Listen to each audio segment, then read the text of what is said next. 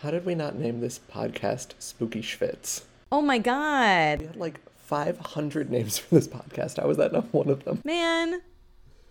Missed opportunity. Well, we're, we're getting it in here. Spooky Schwitz.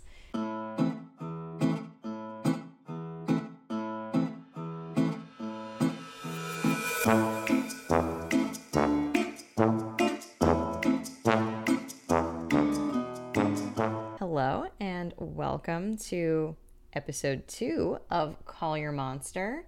My name is Jen. I'm a writer from Los Angeles. Who would have thunk? I'm Jewish. I like spooky shit. My name is Adam. I am also a writer in Los Angeles who is Jewish, who likes spooky shit. Whoa. What? Crazy. How are we friends? What? Uh, so, what are we going to be talking about today, Jen? Today we're going to be talking about the golem myth, which you may or may not be familiar with. You probably are. So before I guess before we get into the meat of all that, just a little bit of Is it meat? is it meat? Yeah, that's a great question. Great segue. What is a golem? What makes a golem a golem? It's sort of like most things in Jewish mythology or in any mythology, a little up to interpretation. The word golem itself only actually appears once in the Bible. It appears in Psalms 139:16 and it sort of means shapeless mass. In the Talmud appears a little bit more. The word means unformed or imperfect. Adam himself is considered a golem for the first 12 hours after his creation because he doesn't have a soul. The other one, not me. Yeah, other Adam. I don't have not a this soul. one. You're just still a golem basically. Yep. Um, so sort of the common denominator, I guess I should say, amongst there's a, there's a lot of debate about what does or doesn't make a golem. We'll talk a little bit about how how you could theoretically make a golem, I suppose. But it has to check off a few boxes. Has to be made by man. Has to be made out of inorganic material, soil, mud, clay, etc. And a golem has no soul. Okay, so it's sort of, as, as we'll get into later, it is sort of this Frankenstein's monster. It's the basis for Frankenstein's monster. What? Spoiler. Spoiler alert for later. yes. It's also said that the prophet Jeremiah made a golem, but there's a little bit of debate whether or not that was literal or just him him dabbling in some weird mystical shit. As Um, one but in- does. Just a Friday night. Nope, not on Shabbat. But Yeah. There are, naturally, as one might expect, having this creature do your bidding is an appealing thing. So there was a lot of debate about how you can make a golem and bring it to life to do your bidding. Um, instructions to make a golem possibly first appear in the Sefer Ye- Yezirah. Sefer Yezirah. Sounds, sounds right. Sounds correct. It's all transliteration, so like, mm. Yeah. It's all transliteration. It was a medieval book of Jewish mysticism, had some spellcraft, fun stuff like that, spooky shit. And there are some instructions in there, but naturally, they're not exactly cut and dry. Basically, theoretically, if you wanted to make your own golem, don't try this at home. You would shape this inorganic material, this clay, this mud, whatever you got, into a humanoid figure. And this is where we sort of this is where it's sort of up for debate. Some versions of the legend or some instructions tell you to use God's true name to bring the golem to life. If one were to use God's name to bring a golem to life, what you would do is sort of you would spell out God's true name in Hebrew. And I don't I won't say you would do a little dance, but how do I describe this? You would like sort of walk in one direction while spelling out God's name. And if that you feels like a Jewish like sobriety test. it does. It does. It's like a sobriety test to the next level. If you're successful, like you bring a creature to life. I don't know what happens if you're not successful. I guess it just doesn't come to life and you look like an idiot. Honestly, it's probably good that drunk people don't successfully create life. Yeah, yeah. It feels like it's a good way of weeding out any like drunk golem making. So, if you use God's name to bring a golem to life, uh, and you say, wanted to kill this golem so that it wasn't alive anymore, uh, you would just basically do the reverse. You would spell out God's name backwards while walking or doing those same movements backwards. Again, kind of a sobriety test. I guess you have to really want to kill the golem if you're going to, because it actually requires a little bit more thinking And in other versions of the myth, so, you know, you've got this one way of bringing the golem to life using God's true name. In another version of the myth, you write the word emet, meaning truth in Hebrew, on the golem's forehead. And to kill the golem, because there's there always has to be a way to kill the golem, as we'll get into, he would erase the first letter of emet, the aleph, which would only leave behind the words the word met, meaning death in Hebrew. And the third way to create a golem is to write God's name on parchment. This one's actually the easiest method. This is probably the method I would go for. You write God's name on parchment, you stick it in the golem's arm or mouth, and then you just pull it out when you want to kill the golem. That just feels so much easier than saying the whole name of God and then also saying the whole name of God but backwards. and then doing a little dance too. Although I guess then if you want to kill the golem and it's wreaking havoc, you have to then get close enough to pull the parchment out. So I guess just use a T-Rex grabby arm. Yeah, yes, exactly. Yeah. So I think that's my method of choice for creating a golem. Um, the golem myth, sort of as we know it too, is best tied to Rabbi Judah Loew ben Bezalel, known as the Maharal of Prague. He was this great mind, a very famous rabbi. And during the Middle Ages, he created a golem from clay to protect the Jewish community of Prague. So during this time, and it's sort of like everything up to interpretation, exactly what was going on and who was attacking us at this point in our uh, in our history of being persecuted.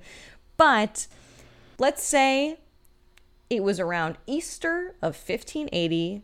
There was a Jew hating priest who was basically fanning the flames of anti Semitism by peddling this idea of blood libel, which, if you recall from last episode, it's this idea that Jews use the blood of Christian children in their rituals, specifically in making matzah.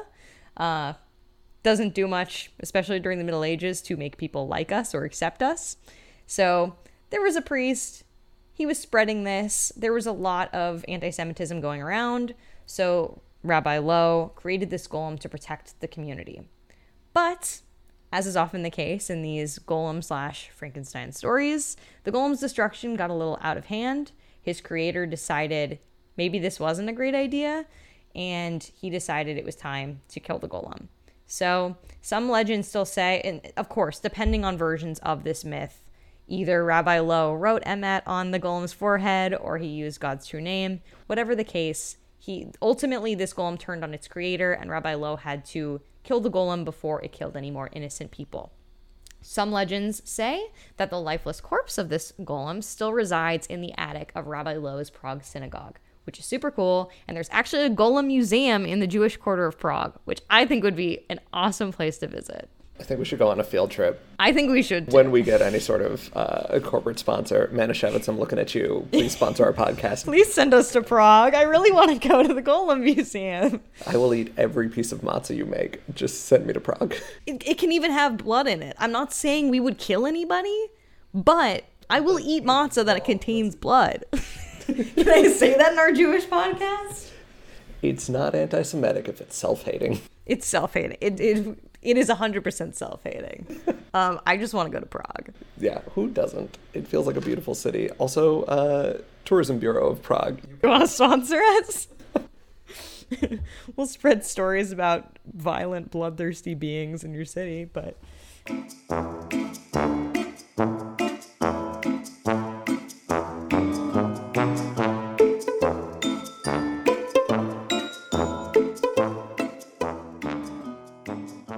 Speaking of other violent, bloodthirsty beings, I kind of wanted to take a, a little bit of time to talk about things that that seem like they're golems but aren't.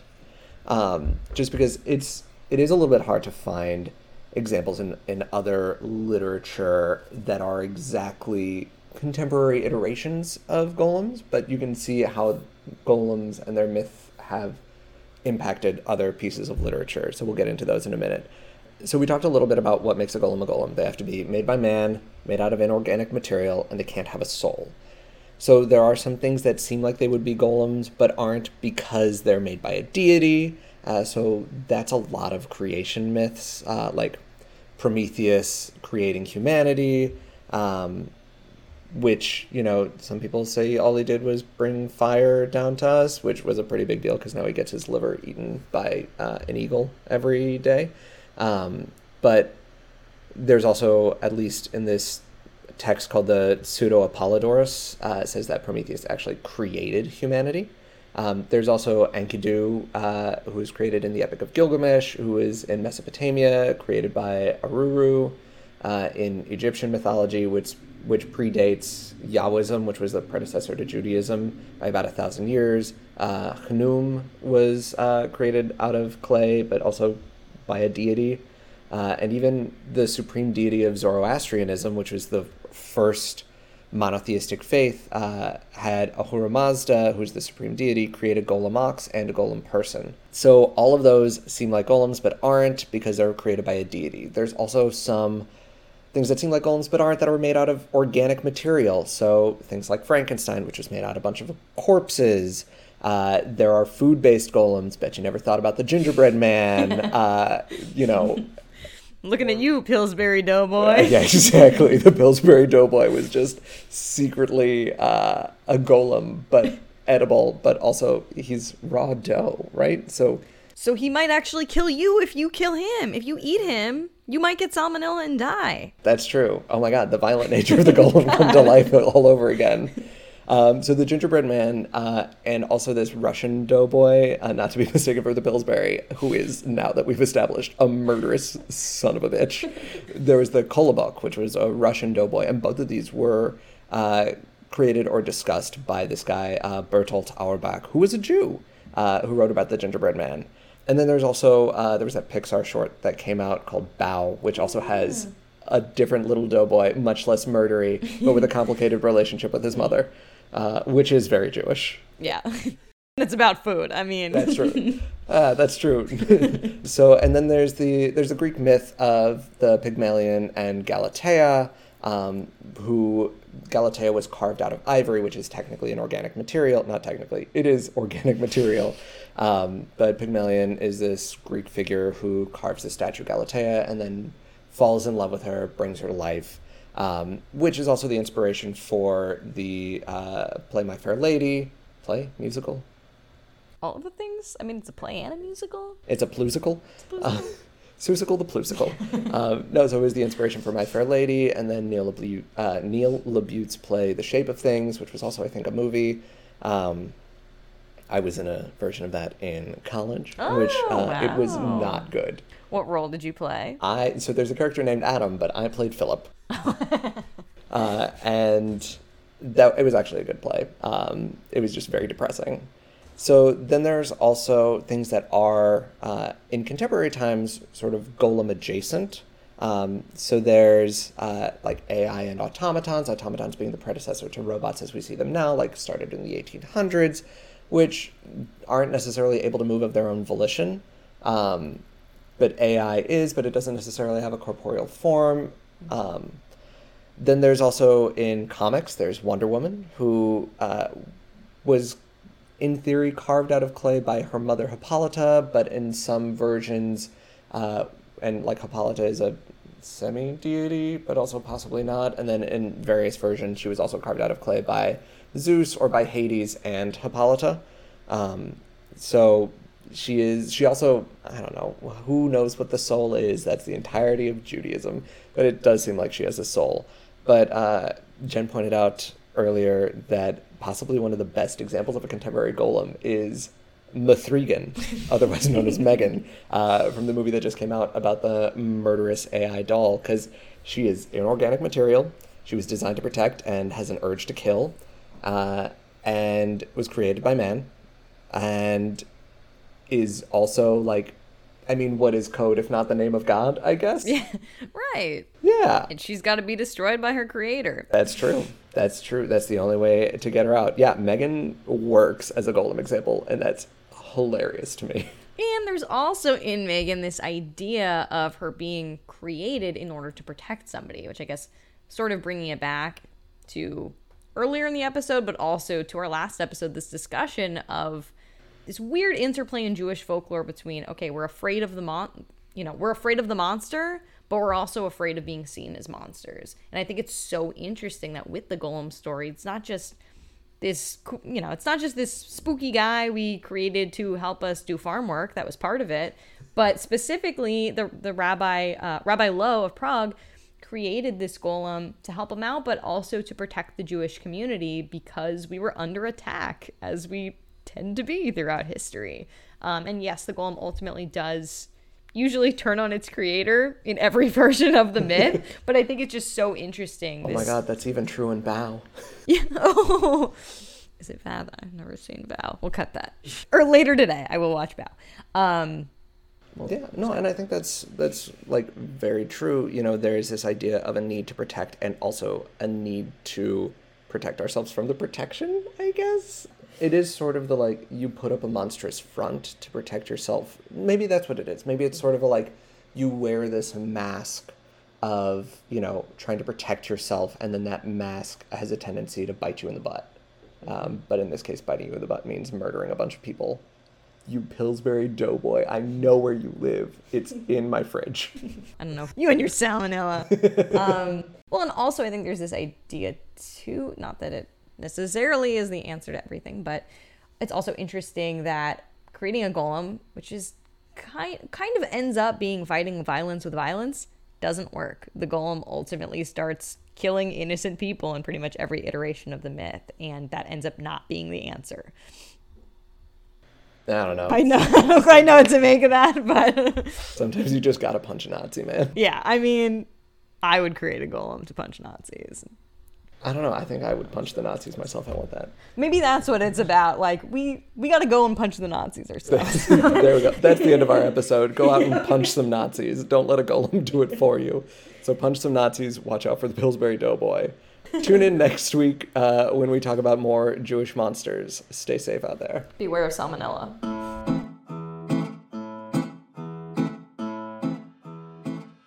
Thanks so much for listening to this episode of Call Your Monster. If you like what you heard and want to hear more, feel free to subscribe. If you have questions or have monsters that you want us to talk about, you can let us know in the Apple Podcast rate and review section or message us on Instagram at Call Your Monster Pod, where we'll have a glossary of words we used this episode as well as some almost funny memes. We'll see you next week.